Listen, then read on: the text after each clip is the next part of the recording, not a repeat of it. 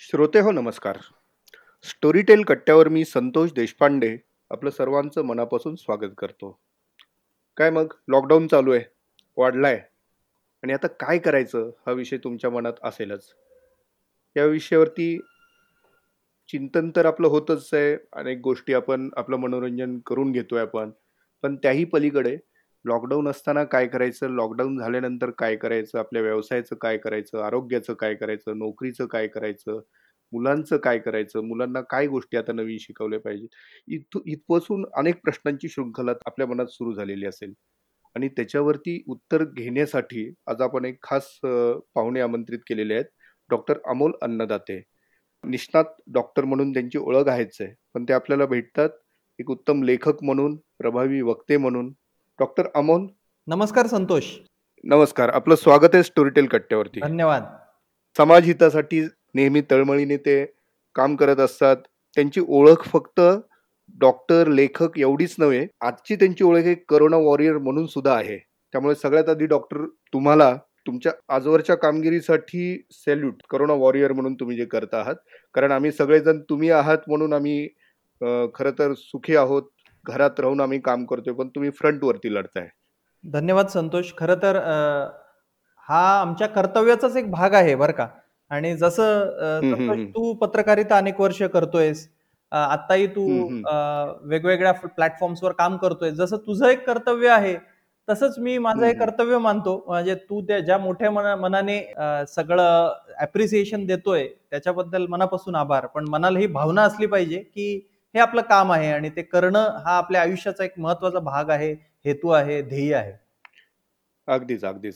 नाही म्हणूनच अमोल अन्नदत्ते म्हटल्यानंतर मी जसं म्हटलं तसं डॉक्टर लेखक व्याख्याता टी व्हीवरती वेगवेगळ्या विषयांवरती आपलं धोरण काय असावं याची हिरेरीनी बाजू मांडणारा एक तज्ज्ञ म्हणून ओळखला जातो. पण हे सगळं जमतं कसं? हा माझा पहिला प्रश्न आहे. एक व्यक्ती म्हणून इतक्या सगळ्या आघाड्या उत्साहाने सांभाळणं हे जमतं कसं अमोल? मला वाटतं की संतोष एक आपली आवड आणि आपली एक उर्मी असते. किंवा जशी रुग्णाला आमच्या मी बघतो आय सी मध्ये मी इंटेन्सिव्हिस्ट आहे म्हणून सगळ्या सिरियस पेशंटशी गंभीर पेशंटशी संबंध येतो. तर जीवन इच्छा ही आपल्या आयुष्याची खूप तीव्र असते. तसंच मला वाटतं की आपल्या ध्येयासाठी किंवा ज्या क्षेत्रात आपण काम करतोय त्याच्यासाठी काहीही करण्याची एक उर्मी आणि ज्याला मी आपण आप इंग्लिशमध्ये पॅशन नावाचा शब्द आहे आणि त्याचं जर आपण डिक्शनरीत शब्दशः अर्थ शोधला तर ते आहे की स्वतःला त्या ध्येयासाठी त्रास करून घेणे किंवा सफर होणे तर मला वाटतं हा एक. वेगळाच आनंद असतो आणि तुला माहितीच आहे आपल्या महाराष्ट्राला अगदी छत्रपती शिवाजी महाराजांपासून फुले आंबेडकरांपर्यंत ही जी परंपरा आहे मला वाटतं ती आपल्या पिढीमध्ये कुठेतरी तो ध्येयवाद आपल्या जीन्स मध्येच कुठेतरी रुजलेला असेल कदाचित. अगदीच अगदीच अगदीच. नाही म्हणूनच ग्रामीण भाग असो नाही तर शहरी भाग असो ही उर्मी कायम ठेवून अमोल तुझं काम चालू आहे अव्याहत चालू आहे. त्याबद्दल खरंच जेवढं ॲप्रिशिएट करावं तितकं कमीच आहे. तर स्टोरीटेल कट्ट्यावरती आज आपण अमोलशी बोलतो आहोत. माझा आता पुढचा महत्त्वाचा प्रश्न आहे. तो म्हणजे ज्या कारणामुळं तुम्ही आम्ही सगळेजण सध्या त्रस्त आहोत थोडेसे दबावामध्ये आहोत ते म्हणजे करोना तर कोरोना व्हायरसचा प्रादुर्भाव जसा जगभरात झालेला आहे भारतामध्ये आता तिसरा लॉकडाऊन चालू आहे. हा पॉडकास्ट तुम्ही ऐकत असेपर्यंत एक आठवडा संपलेलाही असेल कदाचित. आणि आता पुढे काय होणार ह्याचीच काळजी प्रत्येकाच्या मनात असेल. आता एक डॉक्टर म्हणून अमोल तू ह्या सगळ्या गोष्टीकडे काय कसं पाहतोय? की कोरोना आल्यानंतर आपलं जग बदलतं आहे असं वाटतं तुला? खर तर अ, संतोष एका रात्रीत आयुष्य बदलणं काय असतं? असं आपण म्हणतो ना की. जे आपल्याकडे पत्रकारितेत म्हटलं जायचं की रातोरात स्टार होणं असं आपल्याकडे फिल्म इंडस्ट्रीत एक म्हटलं जातं. मला वाटतं की रात एका रात्रीत सगळ्या राज्याचं किंवा देशाचंच नव्हे तर जगाचं आयुष्य कसं बदलू शकतं? याचा अनुभव कदाचित येणाऱ्या काही पिढ्यांना आपण हे सांगू संतोष. म्हणजे खरं तर दुःखदायकच गोष्ट आहे की एक आजार आलाय पण मी एक वैद्यकीय क्षेत्रात तुला माहिती आहे की हे दुःख आम्हाला आजारांचं दुःख हे आम्हाला रोजच बघावं लागतं. रोज आजार. असतात अनेक साथी काही प्रमाणात पुढे मागे सुरू असतात. आणि देशाने आपल्या अगदी अठराशे सत्त्याण्णव ला आपण त्या बातम्या वाचतोय की ज्योतिबाचं मंदिर पहिल्यांदा प्लेगच्या साथीमुळे बंद झालं होतं. आणि शाहू महाराजांनी तेव्हा नोटीस काढली होती. हो हो हो. तर म्हणजे अठराशे सत्त्याण्णवपासून स्पॅनिश फ्लू एकोणीसशे अठराचा आणि त्याच्यानंतर एकोणीसशे सत्तावन्नची परत फ्लूची साथ. मध्ये कॉलेरा प्लेग असा प्रवास हा साथींचा झालेला आहे आणि मी खूप आशावादी आहे या सगळ्या गोष्टींच्या बाबतीत. एक तर जसं तू म्हटलास हा असा एक धागा झाला की ज्याला जात पात आर्थिक परिस्थिती वर्ण वर्ग याच्या पलीकडे माणसाला माणसाशी जोडणारा एक धागा निर्माण झाला हा कोरोना कारण प्रत्येकाच्या. मनामध्ये हीच भीती आहे हाच प्रश्न आहे की आपण एकमेकांचा आणि या देशाचा जगाचा कोरोनापासून बचाव कसा करणार? म्हणून पहिली गोष्ट मला वाटतं की साथ आली आहे ती आता आपल्या घरामध्ये आहे. तर पहिली गोष्ट मी याच्याकडे असं बघतो की आपल्याला याच्याशी लढायचं कसं? हाच विचार आपण. केला पाहिजे. आपण अत्यंत आशावादी राहायला पाहिजे. आणि खूप शाश्वतपणे हे मी सांगू शकतो आणि सांगू इच्छितो संतोष की. मानव जातीने आतापर्यंतच्या सर्व साथींवर मात केलेली आहे आपण डार्विनची. सर्वायवल ऑफ फिटेस्ट आणि त्या सगळ्या थेरीज तर खूप वरच्या आहेत पण आपण जर जागरूक राहिलं सगळे नियम पाळले तर आपल्याला ही साथ परतवणं हे फारसं अवघड नाहीये हा एक डॉक्टर म्हणून मी आपल्या सगळ्या श्रोत्यांना मनापासून हा संदेश देऊ इच्छितो आणि जे आरोग्य शिक्षणाचं याच्यासाठीची लस अजून निघालेली नाहीये संतोष. बरोबर. पण संतोष तू आता जे करतोयस ती लसीकरणच आहे बरं का. कारण आरोग्य शिक्षण माहिती आणि जागरूकता. हेच कोरोनासाठी सध्या लसीकरण आहे. हे आपण सगळ्यांनी नीट समजून घेतलं पाहिजे. वा वा. खूप खूपच चांगले शब्द आहेत हे खरं. असा विचार तू करतोय आणि त्यासाठी स्वतः प्रयत्न करतोय ही खूप महत्वाची गोष्ट आहे अमोल. आपण भारत म्हणून काय धडा घेतला पाहिजे आता ह्या संकटापासून? सगळ्यात मोठा धडा संतोष तुला माहिती आहे तूही कित्येक वर्ष लिहितोयस वर्तमानपत्रात मीही कॉलेजला असल्यापासून वर्तमानपत्रात लिहितोय आणि अनेक वर्षांपूर्वी मी म्हणजे जवळपास दोन हजार पाच ला मी एक लेख लिहिला होता. आणि त्याच्यामध्ये मी हाच विचार मांडला होता की आरोग्य हे आपलं प्राधान्य का नाही. कसं आहे की आपल्याकडे आजही आरोग्यावरती जो खर्च केला जातो अनेक देश हे पाच टक्क्यांपर्यंत जो आपल्या सकल राष्ट्रीय उत्पन्नाच्या पाच टक्क्यांपर्यंत खर्च करतात काही देश आपलं. टार्गेट आपण दोन हजार चोवीसपर्यंत अडीच टक्के करू असं ठरवलं होतं आता ते सगळं गणित बदलावं लागणार आहे अर्थात बरोबर पण. आपण आता एक ते एक ते एक दशांश दोन टक्के फक्त आपला देश हा खर्च करतो तर मला वाटतं की जगाला देशाला कोरोनाने हे समजून सांगितलंय की आरोग्य हे सगळ्यात मोठं प्राधान्य आहे. आणि कदाचित आता येणाऱ्या काळात सगळे विषय बघ संतोष तू अगदी बातम्यांमध्ये पण तू नोटीस केले असशील की बरेच विषय मागे पडलेले आहेत जे आधी महत्त्वाचे वाटत होते. हे तुझं पत्रकार म्हणून. तुझं निरीक्षण आहे का? म्हणजे मलाही जाणून घ्यायला आवडेल. तुझ्याकडून. नाही नाही नाही. अगदीच. आणि आता ना म्हणजे पूर्वी जे नुसतं सेलिब्रिटी ड्रिव्हन सगळ्या गोष्टी चालल्या होत्या आता तसं नाहीये आता मीच सेलिब्रिटी आहे असं करून आणि कुठंतरी प्रत्येकाच्या मनात परफेक्ट. हे कारण खूपच मी छान जिवंत. तर जग जिवंत जिवंत खरंय खरंय तर मला वाटतं की अं, आपल्या आपण जे म्हणतो की healthy mind in a healthy body हम्म, हम्म. तर त्याचं मॉडिफिकेशन करून आपल्याला म्हणजे आरोग्यदायी मन अं, हे आरोग्यदायी शरीरामध्ये वास करतं तसं मला वाटतं आरोग्यदायी नागरिक हे आरोग्यदायी देशामध्ये आणि समृद्ध आणि संपन्न देशामध्ये अशी नवीन म्हण आता आपल्याला जन्माला घालावी लागणार. बरोबर बरोबर आहे. म्हणजे कसं झालंय लॉकडाऊन सुरू होण्यापूर्वी भारतीय परंपरा अशी होती किंवा आपलं जे हे सांगतंय पूर्वीचं तत्वज्ञान की हे विश्वची माझे घर. आता अशी कंडिशन झाली की हे घरच माझे विश्व. वा वा. खरंय. आणि आता तू जे विचारलं बरं का आरोग्याचं महत्त्व किंवा म्हणजे आपल्याकडे आपण म्हणतो ना की जान है तो जहान है या फक्त म्हणी होत्या बरं का आधी. आता त्या खरंच म्हणजे एखादी हो. म्हण ह्या म्हणी आपण जगलो नव्हतो बरं का. जगलो म्हणजे नव्हतो, आपण ऐकत. होतो. बरोबर आहे बरोबर आहे. आणि म्हणजे परवा एका आयुर्वेदाचार्यांशी माझी चर्चा सुरू होती संतोष. एक मोठ मस्त इंटरेस्टिंग गोष्ट त्यांनी मला सांगितली गप्पांमध्ये. ती आपल्या श्रोत्यांना आणि तुलाही ऐकायला आवडेल. ते म्हटले. की ब्रह्मदेवाला म्हणे पृथ्वीवर एकदाच यावं लागलं. ते कधी यावं हो. लागलं? तर त्याला ब्रह्मदेवाला असा साक्षात्कार झाला की कुठल्याशा एका आरोग्यासाठी ताक हे खूप महत्वाचं आहे आणि ताक पिलं पाहिजे. आणि ते ताक मिळवण्यासाठी म्हणे ब्रह्मदेव पृथ्वी तलावर आले होते त्याच्या शोधामध्ये. असं वेदांमध्ये लिहिलेलं असल्याचं म्हणजे ताकाच्या महत्वावर आमचं सुरू होतं. तर मला वाटतं जसं ब्रह्मदेवाला साक्षात्कार झाला ना किंवा गौतम बुद्धाला त्या बोधिवृक्षाच्या खाली साक्षात्कार झाला तसा. जगाला साक्षात्कार झालाय. म्हणजे महाराष्ट्राला ती. तारीख आपण मार्क करून ठेवली पाहिजे. नऊ मार्च. मी पुण्यातच होतो बरं का संतोष त्या दिवशी.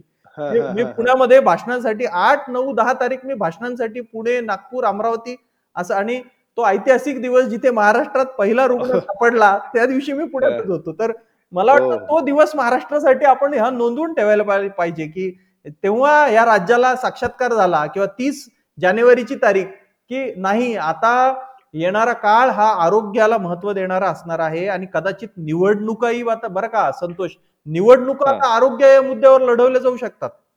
हो हो. आणि आमच्यासारख्या आरोग्य विश्लेषकांना एका अर्थाने याचा आनंद होतोय. म्हणजे आनंद होतोय असं म्हणायला प्राधान्यावरती आला ना. प्राधान्यावरती आला. आणि आणि डॉक्टरांकडे फक्त आजारी पडल्यावर जायचं हे जे आतापर्यंत समज होता पण डॉक्टर हा आता डे टू डे आयुष्याचाच भाग आहे असं आता लोकांना इथून पुढे वाटू शकतं. त्याचं कारण सगळ्यात महत्वाचं आहे. मला असं वाटतं की डॉक्टरचं काम हे आजार बरं करणं हे त्याचं खूप शेवटचं काम आहे म्हणजे जर एक ते दहा हा क्रम लावला आपण. तर मला. वाटतं की आजार बरं करणं हे दहाव्या नंबरवर आहे आजार टाळणं लोकशिक्षण देणं चांगला सर्जन कोणाला म्हणतात माहितीये का संतोष ज्याला शस्त्रक्रिया कधी करायची नाही आणि कशी टाळायची हे माहिती असतं तो चांगला सर्जन अगदी अगदी. आणि नक्कीच म्हणजे तू सर्जनही आहे आणि सर्जनशील पण आहेस. सो नाही हे खरंच चांगलं गोष्ट आहे. कारण प्रतिबंध कसा करावा इथून खरी आरोग्याची सुरुवात होते. आणि कोरोनासाठी तू बघ आता जो सगळ्यात मोठा आजार आहे त्याच्यासाठी प्रतिबंधच सगळ्यात महत्त्वाचा आहे. आणि बरं का संतोष हाच नाही. मला वाटतं की आपण असे म्हणजे माझ्या डोक्यात एक सहज कल्पना आली ही साथ जाईल. पण ही साथ गेल्यावर ना आपण तीन तीन महिने एका आजारावर अशी आरोग्य शिक्षणाची सगळीकडे लाट यायला पाहिजे जशी कोरोनाची आली आहे. म्हणजे आपण असे तीन तीन. महिन्याचे त्रैमासिक साजरे केले पाहिजे या आजाराचे लोकशिक्षण पुढे मलेरिया टायफॉइड बरोबर. टायफॉइडची लस घेतली. आपण सगळ्यांनी तर देश टायफॉइड मुक्त होईल. तर. असे फक्त कोरोना हा काही एकमेव आजार नाहीये आणि बाकीचे आजार काही झोपलेले आहेत. आता काही टाइम प्लीज घेतले बाकीच्या आजारांनी असंही नाहीये संतोष. अगदी अगदी. आणि आरोग्य हे फक्त शारीरिकच नाही तर मानसिकतेशी पण खूप निगडीत आहे असं मला वाटतं बरं. जसं तू काही मानसिकतेचीच दोन- आधी निगडीत आहे. म्हणजे तू जे वाक्य बोलला ते सुवर्ण शब्द आहेत. तर मग इथून पुढं मानसिक व्यवस्थापन कसं करायचं आपण? करावं का? आणि ते किती गरजेचं आहे असं तुला वाटतं? याच्यात कारण तर- ह्याच्यावरती पण तुझा अभ्यास आहे चांगला हे मला माहिती आहे. याच्यात मी लहान मुलं आणि ज्येष्ठ व्यक्ती आणि आपण सगळे आपले वयोगट असं तिन्ही गोष्ट वयोगटांसाठी सांगेल. आणि त्यातल्या त्यात कोरोनाच्या काळामध्ये तर मानसिक स्वास्थ्य खूप बिघडलंय लयाला गेलंय हे तू वाचत असशील बघत असशील. म्हणजे माझ्या परिचित आहे अनेक लोक आहेत की मला असं राहून राहून वाटतं यांना कुणीतरी सल्ला दिला पाहिजे मी म्हणेल की सध्या दोन साथी आहेत चालू आहेत. एक जी साथ आहे ती कोरोनाची साथ आहे दुसरी साथ आहे ती भीतीची साथ आहे. ती मानसिक. अस्वास्थ्याची साथ आहे. तर आपण पहिली. गोष्ट सगळ्यात महत्वाचं काय केलं पाहिजे? एक तर स्वतःशी संवाद साधून मला काय वाटतं नेमकं या गोष्टीला आपण. ओळखलं पाहिजे. कुठल्याही भावनेला पहिले ओळखणं तिला न दडपता मला काय वाटतंय? मला भीती वाटते का? मला निराशा वाटते का? त्याला आम्ही रेकग्नाइज म्हणतो. रेकग्नाइज म्हणजे आधी ओळखून त्याला नाव देणं खूप महत्वाचं असतं बरं का संतोष. हे जे मी सांगतोय ते सगळं अत्यंत वैज्ञानिक आणि वैद्यकीय पुस्तकांमधलं ज्ञान सांगतोय.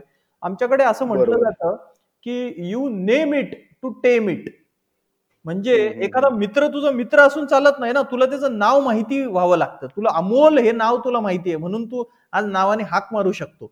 तसे तसं भावनेचं असतं. भावनेशी तुम्हाला जर मैत्री करायची असेल ती ओळखायची असेल तर मला भीती आहे मला निराशा आहे मला चिंता आहे मला रडायला येत आहे मला रडावं वाटतंय. हे आपण. स्वतःला कधी सांगतच नाही. आपण स्वतःशी कधी प्रामाणिकच राहत नाही.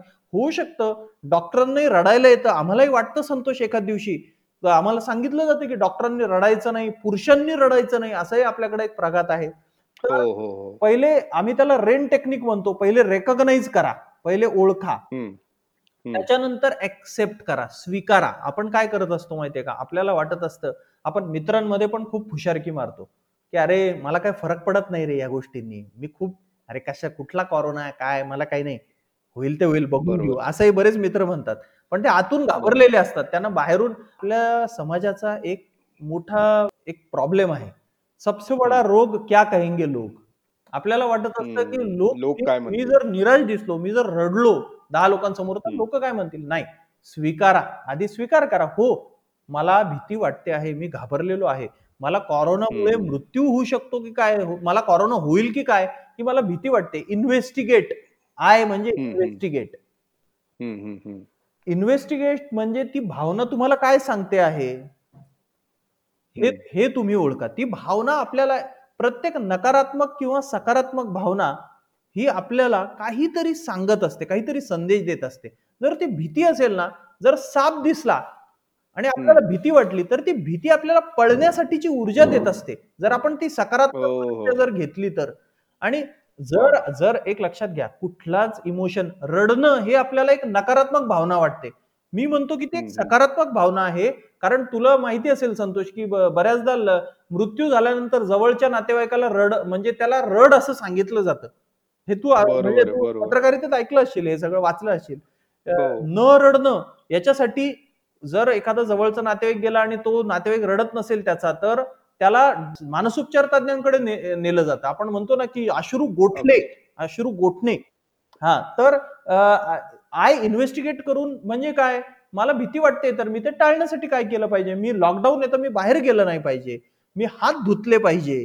मी कुठून हे टाळण्यासाठी माहिती मिळते? याच्याबद्दल मी वाचन केलं पाहिजे. तर मला वाटतं अशा प्रकारे जर आपण ही रेन टेक्निक वापरली आर ही रेकग्नाइज ए ऍक्सेप्ट इन्व्हेस्टिगेट तर आपल्याला हे सगळं सोपं जाईल हे मानसिक. आणि सगळ्यात महत्वाचं सांगू आपल्याकडे आजही संतोष तू शहरातही बघत असशील मानसोपचार तज्ज्ञांची आणि समुपदेशकांची म्हणजे काउन्सिलर्सची मदत घेण्यासाठी आपल्याकडे समाजामध्ये याच्याबद्दल खूप गैरसमज आहे बरोबर. थोडं संकोच आहे म्हणजे. आजही. यांना वेड्यांच्या डॉक्टरकडे जाणे असं म्हटलं जातं. ते तसं नाहीये. आपण हे. स्वीकारलं पाहिजे की मला आता मदतीची गरज आहे. मी कोणाशी तरी बोललं पाहिजे. समुपदेशकांची आणि कोणीच नाही तर आपले कुटुंबातले सदस्य आहेत. पण मला काय वाटतं अमोल गेल्या वीस वर्षात पंचवीस वर्षात म्हणजे आप, आपली पिढी पर्यंत एक वेळ ठीक आहे. त्याच्या पुढचा जो हे आला तर तिथे एक आपल्या काळात पर्यंत एक हे होतं फ्रेंड फिलॉसॉफर गाईड असे असायचे पहा. बरोबर आता आता झपाट्याने मागच्या दहा पंधरा वर्षामध्ये ती जागा रिकामी होत चालली रिकामी झाली हो हो हो. आपल्याकडे काका म्हणजे आजही आपण मामाला आपण अरेतुरेच म्हणतो संतोष. आता हो हो. आता बऱ्याचदा बरं मामाचा मुलगा असू द्या किंवा आपले चुलत भाऊ असू द्या यांचा आपला संपर्क खूप जवळचा होता. म्हणजे नातेवाईकांचा पण जो परीघ होता ना तो संतोष आपला खूप मोठा होता. अगदी. पण आताच्या आताच्या. पिढीला आपल्याला त्याच्यासाठी नावही ठेवायला जागा नाही. कारण. जगामध्ये स्पर्धा आणि एक भौगोलिक जे वातावरण आहे मुंबईला म्हणजे आधी सगळे मामे भाचे हे सगळे आजूबाजूच्या गावांमध्ये राहायचे. आता एक जण बँगलोरला असतो एक जण कोचिनला असतो तिसरा कुठेतरी अमेरिकेत नोकरीला असतो. तो हो. तो म्हणजे मी बरेच मित्र बरं का संतोष ते येतात ना फॉरेनला गेलेले आमचे दहा बारा वर्षानंतर ते एखाद्या कुटुंबाच्या लग्नात येतात ना तेव्हा ते पहिल्यांदा आयुष्यात त्यांच्या एखाद्या चुलत भावाला भेटत असतात. तर आता याला पर्यायच नाहीये. आणि तू जे म्हटला की कुटुंब हे तसं पाहायला गेलं ना तर कुटुंब हे सगळ्यात चांगलं समुपदेशन केंद्र असतं. आणि मी पण काय करतो बरं का संतोष मला आता अशात लॉकडाऊन मध्ये जरा बोर झालं किंवा टेन्शन आलं ना तर जवळच्या. मित्रांना फोन करायचे जुन्या बरेच शाळेतले मित्र असतात अगदी हा, आणि तुला माहितीये की मित्रांच्या शिव्या आणि. शा- मित्रांबरोबर एकदा हे झालं की एकदम तुम्ही फ्रेश होऊन जाता हा, हा. पुढचा आठवडा सहज होऊन जातो निघून एक्झॅक्टली जातो त्यात. एक्झॅक्टली एक्झॅक्टली मी तर बरं का नाही, नाही. संतोष मी लोकांना हा, हा. सांगितलंय समुपदेशनांसाठी जे माझ्याकडे फोन आले किंवा सध्या डॉक्टरही बऱ्याच ठिकाणी उपलब्ध नव्हते तेव्हा मी सांगितलं की तुम्ही एक यादी बनवा तुमच्या जवळच्या लोकांची आणि रोज हा. ठरवून त्यांना फोन करा. आणि त्याच्यानंतर मला माझ्या एका जवळच्या रुग्णाने असा अनुभव सांगितला. तो म्हटला सर कित्येक दिवस मी विनाकारण लोकांना फोनच केले नव्हते हो मला जाणवलं. म्हणजे आ- बघ ना किती ही एक्साइटिंग गोष्ट आहे की कारण नसताना कोणी फोन केला असं होतच नाही आजकाल. म्हणजे फोन नाही. केल्यावर काय काम आहे? हे विचारावं लागतं. पहिले एक दोन फॉर्मल वाक्य झाले ना काय म्हणतो काय? तर मला मी अशा फोनची वाट बघत असतो. की काहीच नाही रे अमोल गप्पा मारायच्या होत्या रे तुझ्याशी. काही नाही आज आठवण आली. किती छान वाटेल हे. अग- अगदी अगदी. नाही आणि आता तुझे सांगितलं कुटुंब हा फार मोठा आधार असतो. मी कालच सीएनएन वर हो, एक हो. बातमी वाचली. त्यांनी. मुख्य बातमी केली होती ती. त्या- त्याचं स्वरूप असं. होतं ज्येष्ठ नागरिक होते भारतीयच होते. ते आता हा हा. एज झालेलं आहे आणि करोना त्यांचा काय आता होणार नाही दुरुस्त. म्हणून ते घरी जायला अलाव केलं त्यांनी. की आता तुम्ही घरीच हा, जावा. हा. घरी जाऊनच जावा. बरोबर. अशा त्या. मुलांनी त्यांना घरी आणलं. आणि गम- गंमत अशी. की ते त्यांनी मुलांनी अशा पद्धतीने त्यांना पुढं हे केलं की ते करोनातनं मुक्त झाले. आणि ती बातमीच अशी होती की ज्येष्ठ व्यक्तीला हॉस्पिटलनी मरण्यासाठी पाठवलं पण त्या घराने तारलं त्याला. नाही याचं एक शास्त्रीय कारण असं आहे संतोष. तुझे सांगितलं त्याच्यात वैज्ञानिक तथ्य आहे. कारण आपल्या शरीरामध्ये एक सायको इम्युनो न्यूरो ऍक्सिस असतो बरं का. सायकोलॉजिकल इम्युनॉलॉजिकल आणि न्यूरोलॉजिकली कनेक्टेड एक ऍक्सिस असतो. असा एक काल्पनिक या तारा जुळलेल्या असतात. आणि जर तुमची मानसिकता चांगली असेल तर तुम्ही कुठल्याही असाध्य आजारावरही मात करू शकता. हे सिद्ध झालेलं आहे बरं का. आणि हे पहिल्यांदा याचा शोध कोणी लावला तेही सांगतो. नॉर्मन कझिन्स नॉर्मन कझिन्स नावाच्या माणसाला असाध्य कॅन्सर झाला होता. आणि. डॉक्टरांनी सांगितलं होतं की काही खरं नाही. आणि त्यांनी विनोदी व्हिडिओज मित्रांशी गप्पा असं त्यांनी सुरू केलं आणि काही मानसिक व्यायाम सुरू केले आणि तो त्याच्यातून मुक्त झाला. या मानसिक आरोग्याबद्दल एक झोप सध्या खूप महत्वाची समस्या झाल्याचं अनेक रुग्ण मला म्हणजे मित्र रुग्ण हे सांगतायत बरं का. हो मी ऍक्च्युली आता तोच विषय तुला विचारणार होतो.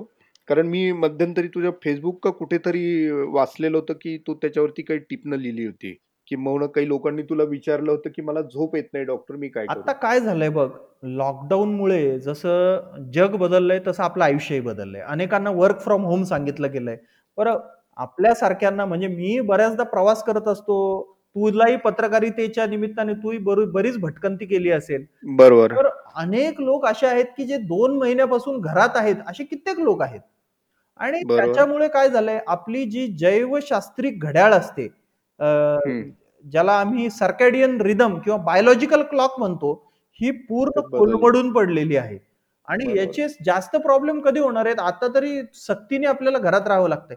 जेव्हा लॉकडाऊन संपेल ना तेव्हा हे आव्हान. सगळ्यात मोठं असणार आहे. म्हणून काय चार पाच गोष्टी. आहेत ज्याच्यामुळे झोपेवर परिणाम झाला. एक तर शारीरिक हालचाली कमी झाल्या आहेत. घरी असल्यामुळे कामाची गतीवर परिणाम झालाय. कारण बॉस असल्यावरती आपण बरोबर दहा वाजता हजर होतो.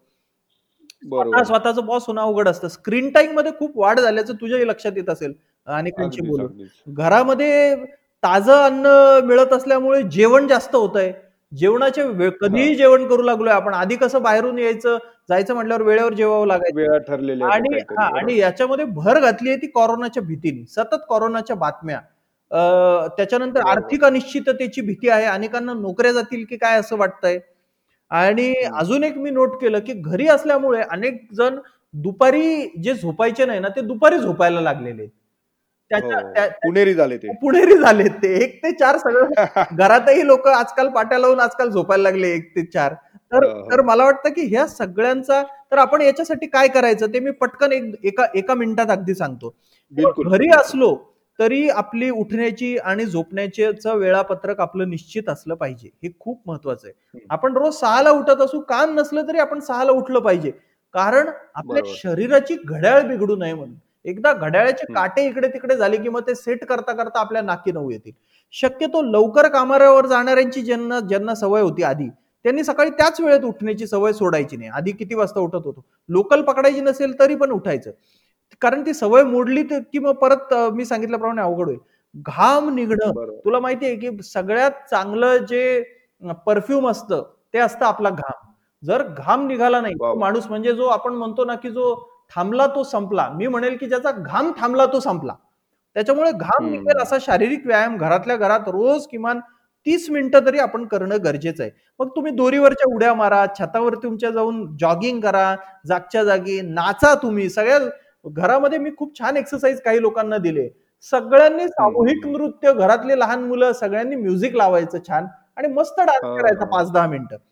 आमच्या इथल्या बरं का संतोष शाळेमध्ये आम्ही नाचरी शाळा केलेली आहे. नाचरी शाळा म्हणजे शाळा सुरू होण्याच्या आधी मी शाळा चालवतो वैजापूरला एक.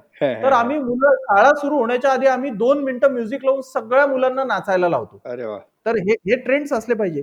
झोपताना दहा पंधरा मिनिटं एक श्वास खो खोलवर श्वास घेण्याचा व्यायाम आपण केला पाहिजे. श्वास कसा घ्यायचा? तर झोपण्याच्या आधी. तर श्वास आत घेताना पोट बाहेर आलं पाहिजे. आणि श्वास सोडताना पोटमध्ये गेलं मध्ये गेलं पाहिजे. अगदी सोपं सूत्र आहे. काही फार असं काही योगिक काही मी सांगत नाही बरं का. आध्यात्मिक. अगदी सोपं आहे. याला ऍबडॉमिनल ब्रिदिंग म्हणतात. तू बघितलं असशील तर लहान मुलं जी शांत लहान मुलांमध्ये खूप एनर्जी असते बघ. ते कधीच थकत नाहीत असे. बरोबर. तू त्यांना नोट कर ऑब्झर्व कर. झोपताना त्यांचं पोट व हलत असतं छाती हो. हलत नसतं. हो हो. तर ते ऍबडॉमिनल ब्रिदिंग आपल्याला झोपण्याच्या आधी जर दहा मिनिटं केलं ना तर मला सगळ्या श्रोत्यांनी स्टोरी टेलला किंवा आवर्जून हा अनुभव कळवा अमूलाग्र बदल होतो झोपेच्या क्वालिटीमध्ये सायंकाळी सहा नंतर चहा कॉफी घ्यायची नाही. सहा. नंतरच का बरं? सहा नंतर का बरं? सहा काय मॅजिक फिगर आहे का? नाही. कारण चहा आणि कॉफीचा हाफ लाईफ असतो ना काय संतोष प्रत्येक गोष्टीला वैज्ञानिक आधार असल्याशिवाय त्या सांगू नये असं माझं मत आहे. तर हाफ लाईफ जो आहे तो त्याचा सहा तास आहे. म्हणजे चहा घेतल्यावर सहा तास तुमच्या शरीरावर परिणाम राहतो. ऍव्हरेज बारा वाजता आपण सगळे झोपतो असं मी गृहित धरतो सध्या. तर मग सहा नंतर चहा प्यायचा नाही. नाही तर मग एक दोन बारा नंतर वेळ पुढे जाते. घरी असताना आता घरी आहे आपण सगळे. तर आठच्या आठ पर्यंत जेवण करायचं शक्यतो.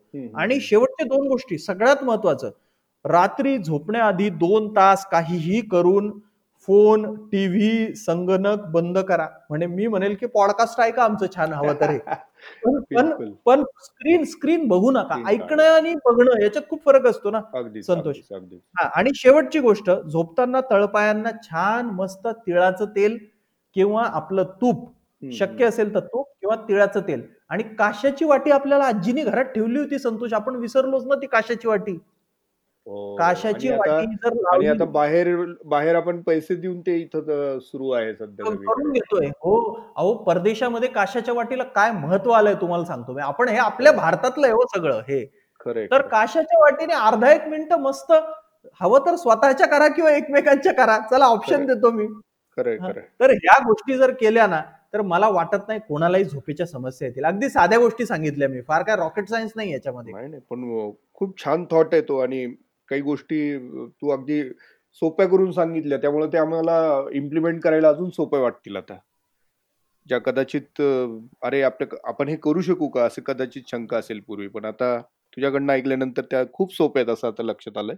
आणि करताना ते आणखी सोप्या जाव्यात अशी माझी इच्छा आहे. नक्कीच संतोष. बरं दुसरा अजून एक त्यालाच धरून एक विषय होता. तो म्हणजे आहार विहार काय खावं काय खाऊ नये असं तुला वाटतं?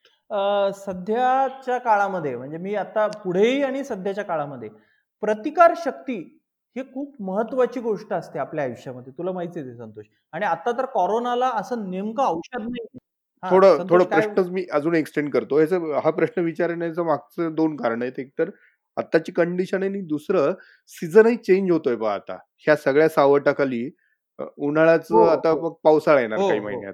एक दोन महिन्यामध्ये.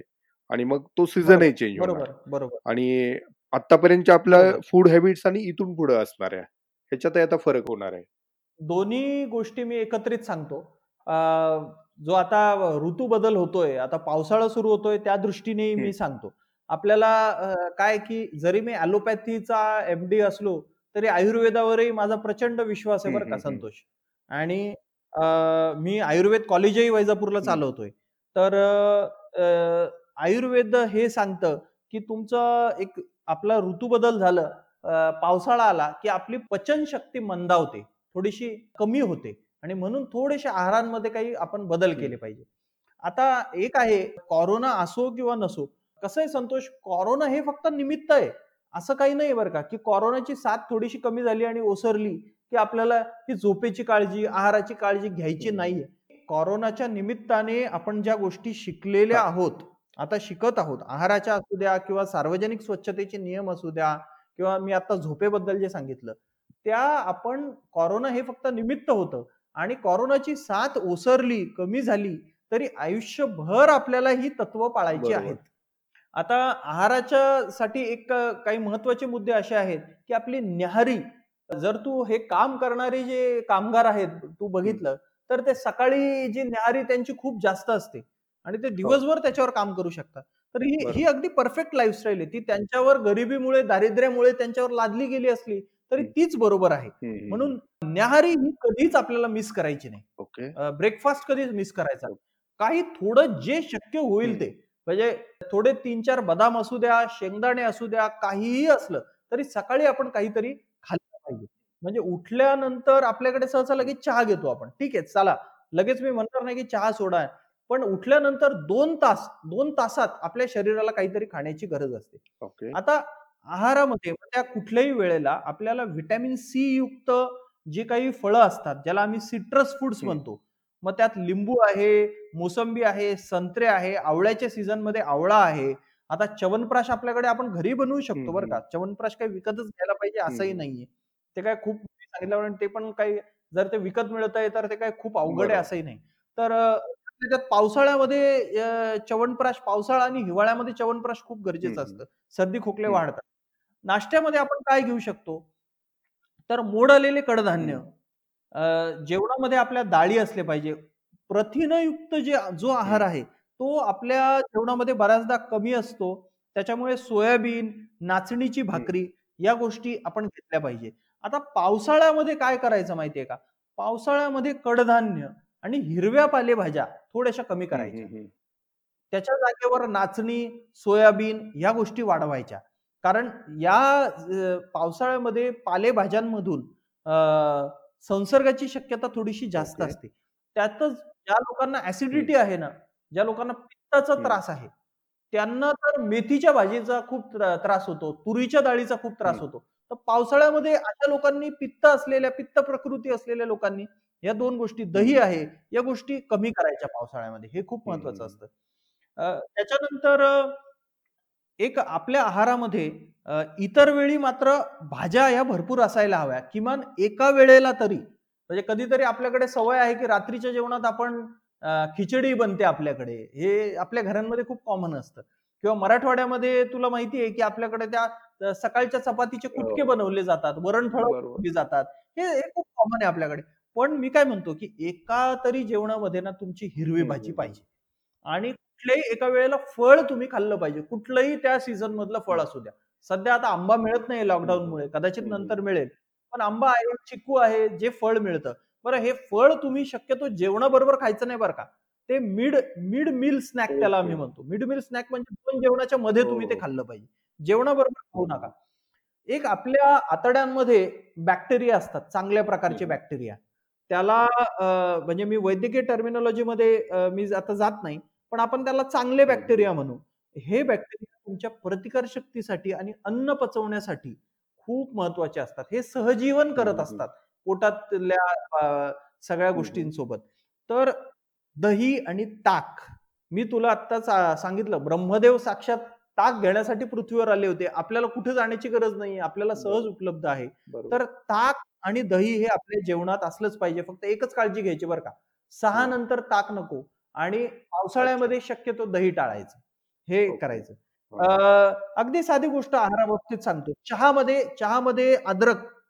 आणि जेवणामध्ये लसूण हे वरदान आहे. म्हणजे अमेरिकेतल्या जर्नल्समध्ये हे लिहिलं गेलंय की सर्दी खोकल्यासाठी कुठलंही औषध अजून नाहीये हे तुला माहिती असेल हो. सर्दी खोकला बरं करणारं. असं औषध नसतं. तेही व्हायरल हं. येतं आणि जातं कोरोना. पण अमेरिकेच्या मेडिकल जर्नल्समध्ये लिहिलंय की भारतीय जे मसाले आहेत आणि भारतीय भारतीयांमध्ये जे अद्रक हळद. आणि लसूण हे तीन गोष्टी आहेत त्या सर्दी खोकल्यावर प्रचंड परिणामकारक हं, आहे हं, परदेशातले लोक सांगतात. आणि एक पाण्याचं प्रमाण आपण विसरतो जेवणाचा तो एक भागच आहे तर एक सहा ते आठ ग्लास म्हणजे मी पाण्यासाठी ते सगळे सांगतात ते युट्यूबवर तसं किती प्यावं आणि कसं प्यावं हे- याच्यापेक्षा मी एक साधा फॉर्म्युला सांगेल की आपल्या लघवीचा रंग आहे ना त्याच्याकडे आपण लक्षात ठेवलं. पाहिजे आणि तो पिवळा होता कामा हो, हो, नाही हो. ती लघवी नेहमी पांढरी झाली पाहिजे हे जरी बघत राहिलं त्याच्याप्रमाणे आपला पाण्याचा इंटेक आपण पुढे मागे केला तर आपल्याला फार काही फॉर्म्युले आणि काही रॉकेट सायन्सच्या मागे. लागण्याची गरज नाही आठ ग्लास आणि दहा. ग्लास आणि ते मोजत बसा इतका वेळही नसतो कोणाला. खूप छान सांगितलं अमोल आणि इतकी उपयुक्त माहिती दिलेली आहे. आता हे ऐकल्यानंतर तुला लक्षात येईल आपण किती छान बोललेलो आहोत म्हणून. कदाचित आपण बोलण्याच्या ओघात आपल्या ते लक्षात येत नाही. जसं तुझे लेख तू कधीतरी लिहिलेले आज समोर ठेवलास आणि तू वाचलोस. अरे हे मी लिहिलंय असं तुला कधी वाटतं? लाईक दॅट नाही होतं होतं असं. आणि संतोष तुलाही श्रेय आहे की आपण अगदी गप्पांच्या स्वरूपात अनौपचारिक गप्पा आपण ज्या म्हणतो. आणि खरं सांगू का संतोष? अशीच मजा येते. आपल्याला. कारण आपल्याला त्यातला आनंद मिळत असतो. म्हणजे आपलं काही असं आपण काही खूप मोठ्या गोष्टी सांगितल्या असं वाटत नाही पण त्या महत्त्वाच्या आहेत खूप. आणि आपण प्रयत्न प्रयत्न आपण असा करतो आहोत की ह्या गप्पा सगळ्यांच्या गप्पा होऊ शकतात का? आज फक्त आपण दोघं बोलतोय. उद्या. कदाचित उद्या कदाचित आपण दहा लोक असू उद्या वीस लोक असू. तर तू जे मगाशी म्हणाला की आपल्या समाजात आपल्या ग्रुपमध्ये आरोग्य हा विषय चर्चेला गेला पाहिजे. त्याची आपण कुठेतरी सुरुवात करतोय. सुरुवात करतोय आणि मला वाटतं संतोष आपण जसे दोघं मित्र म्हणून गप्पा मारल्या ना तर आपल्या या गप्प्यातला एखादी लिंक पकडून ती अजून चार पाच मित्रांनी आता किती श्रोते ऐकतायत त्यांनी जर मित्रांना सांगितलं की अरे संतोषनी आणि अमोलच्या गप्पांमध्ये मी हे ऐकलं आणि हे तुम्ही पण करा बरं का? तर मला वाटतं खरंच आपलं दोघांचं आयुष्य किती सार्थकी लागेल नाही आणि तोच हेतू आहे आपला की जास्तीत जास्त लोकांनी हे ह्या गोष्टी ऐकाव्यात. आणि आज जे डॉक्टर अमोलनी सांगितलेलं आहे त्याच्यात शब्दनशब्द तुम्ही ऐका आणि तो नक्की तुमच्या आयुष्याला खूप मोठा परिणाम देऊन जाणारा असेल. तर आता शेवटच्या टप्प्यात येऊया अमोल. या सगळ्या गोष्टी आपण बोललेलो हो आहोत. आणि तू खूप छान आणि ओघवत्या शैलीत तुझ्या जसं तुझी लेखनाची शैली तशी तुझी बोलण्याची पण एक शैली आहे. ती मी आज अनुभवली. त्याच्यामध्ये तू सांगितलेलं आहेस. इथून पुढच्या काळात अ, एक व्यक्ती म्हणून आपले प्राधान्यक्रम काय असावेत असं तुला वाटतं? एक तर मला असं आवर्जून सांगावं वाटतं अं, आपल्याला कोरोना बरोबर जगायला आता शिकावं लागेल. हं. हे वाक्य ऐकायला आणि अं, पचवायला थोडंसं जड जाईल. कारण अनेकांना अशी अपेक्षा आहे की मी म्हणावं की नाही आता कोरोना संपेल. पण कसं असतं ही साथ अजून काही काळ आपल्यासोबत राहण्याची शक्यता आहे हे सगळ्यांनाच दिसतंय. तर मला वाटतं आपल्याला अं, आपले व्यक्तिशः आपल्या व्यक्तिगत पातळीवर कौटुंबिक पातळीवर सामाजिक पातळीवर आणि आर्थिक पातळीवर. चारही पातळ्यांवर आपल्याला स्वतःचं आयुष्य थोडं बदलावं लागणार आहे आणि आपल्याला बदलणाऱ्या परिस्थितीशी जुळवून घ्यावं लागणार आहे जो येणाऱ्या काळाची. पावलं ओळखतो जो येणाऱ्या काळाबरोबर जुळवून घेतो तोच या सगळ्या अं, भवसागरात मी असं म्हणेल तरुण जातो.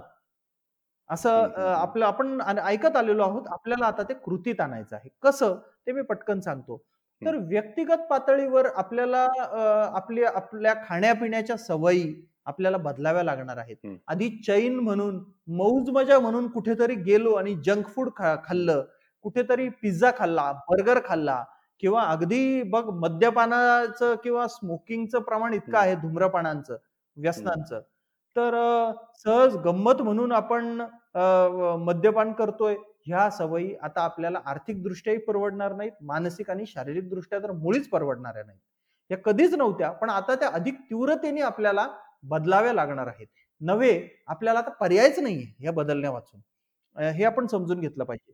दुसरं जे गर्दी करण्याची आपली जी मानसिकता होती किंवा कुठेही जाऊन उगीच बघ्याची भूमिका घेऊन ती गोष्ट बघत बसणे ही जी सर्वसामान्य भारतीयाची जी सवय आहे ती आपल्याला बदलावी लागणार आहे.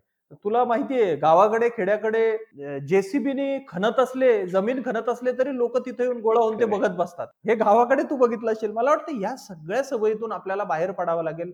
अनावश्यक गर्दी करणे सगळ्यात महत्वाचं अनावश्यक प्रवास पण आपल्याला काही काळ टाळावा लागणार आहे. खूप महत्वाचं त्याच्यानंतर वैद्यकीय क्षेत्र आणि वैद्यकेतर जे लोक आहेत त्यांचं त्यांच्यामध्ये गेल्या काही काळात जी घर्षणं अनुभवलेली आहेत ती आपल्याला संपवावी लागणार आहेत आणि या निमित्ताने मी म्हणेल की चांगला बदल तुमच्या आयुष्यात करा तो असा की एक चांगला डॉक्टर मित्र जोडा. माझं असं म्हणणं आहे संतोष की चांगलं आयुष्य जगण्यासाठी तुम्हाला दो तीन ते चार गोष्टी ज्या गरजेच्या असतात ना त्यात एक चांगला जोडीदार एक चांगला मित्र किंवा मैत्रीण एक चांगला सीए आणि एक चांगला डॉक्टर मित्र अशा चार गोष्टी आहेत. चार गोष्टी तुमच्या आयुष्यात आहे की नाही हे या निमित्ताने तपासून बघा. आणि नसेल तर आवर्जून जोडा. त्याच्यासाठी प्रयत्न करा. आर्थिक आघाडीवर तुला माहिती आहे तू अर्थतज्ञांशी बोलत असणार आहेस. पण मानसिक दृष्ट्या मानसिक स्वास्थ्याच्या दृष्टीने सांगेल की तुम्ही जो व्यवसाय करत आहात तो व्यवसाय कदाचित आता कूस बदलणार आहे किंवा तुम्हाला कात टाकावी लागणार आहे. म्हणून तुमच्या व्यवसायाचं. पुढचं प्लॅनिंग कसं असेल हे तुम्ही करा. हे अर्थतज्ञ सांगतीलच पण मला वाटतं आता आर्थिक क्षेत्रात आणि व्यावसायिक क्षेत्रातही खूप मोठे बदल होणार आहेत तर या सगळ्या. आघाड्यांवर आपल्याला रिबूट अँड रिस्टार्ट आपण जे म्हणतो संगणकामध्ये तसं आपलं सगळ्यांचं. आर्थिक सामाजिक आरोग्य आणि वैयक्तिक आयुष्य कसं रिस्टार्ट करायचं कसं रिबूट करायचं हे आपण ठरवून घेतलं पाहिजे आणि स्वीकारलं पाहिजे की आपल्याला बदलावं लागणार आहे आणि अनेक वर्षांपासून अनेक आपल्या म्हणजे वेदांपासून तज्ज्ञांपर्यंत हे सांगितलंय की only thing which is constant is change बदल ही अशी एकमेव गोष्ट आहे जी स्थिर असते. म्हणून हा बदल आपण स्वीकारूया आणि आनंदात राहूया. आनंदात हा बदल स्वीकारूया. वा अमोल तुला खरं ऐकत राहावंसं वाटतंय पण आपल्याकडे वेळेची मर्यादा आहे. संतोष. आणि हे लॉकडाऊन संपल्यानंतर तुला प्रत्यक्षात ऐकण्याचा योग यावा असं मला वाटतं. नक्कीच संतोष. आपलं हा काळ फक्त लॉकडाऊन आहे. आपलं आयुष्य आणि मानवजात ही कधीच लॉकडाऊन होणार नाही हे मी डॉक्टर म्हणून. शेवटच्या वाक्यामध्ये मी हे शाश्वतपणे सांगू इच्छितो. वा वा छान. अमोल तू केवळ डॉक्टर नाही तर सगळ्यांचा मित्र पण आहे. त्यामुळे धन्यवाद संतोष. आज इतक्या प्रेमाने तुझ्या तुझ्या गप्पांमधून तो स्पर्श सगळ्यांना मिळतो एक मित्रत्वाचा. आणि त्यामुळेच हे तुझ्या गोष्टी तुझे सांगितलेल्या ज्या काही क्लुप्त्या आहेत तू दिलेले सल्ले आहेत ते सगळे त्याच निष्ठेने आणि त्याच विचारातून जाणीवेतून ऐकले जातील आणि त्याचा सर्वांना फायदा होईल याबद्दल माझ्या मनात कुठली शंका नाही आहे त्यामुळे आज आमच्या विनंतीला मान देऊन तू स्टोरीटेल कट्ट्यावर आला आणि इतक्या छान गप्पा आपण मारल्या आणि त्यातून नक्कीच सर्वांना जे हवं आहे ते आपण देण्याचा प्रयत्न केलेला असेल अशी मला खात्री आहे. श्रोते हो तुम्हाला सर्वांना की आमच्या गप्पा आवडल्या असतील त्यात तुम्हाला अनेक गोष्टींचा उलगडा झाला असेल आणि अमोल अन्नदातेंसारखे एक निष्णात डॉक्टर लेखक आणि उत्तम संवादक या निमित्ताने आपल्याशी जोडलेले आहेत. त्यांच्याशीही तुमचं एक नातं तयार झालेलं आहे. स्टोरीटेल कट्ट्यावर हा पॉडकास्ट ऐकल्याबद्दल तुम्हालाही खूप खूप धन्यवाद. तर अमोल मी आता आपला निरोप घेतो. धन्यवाद. धन्यवाद.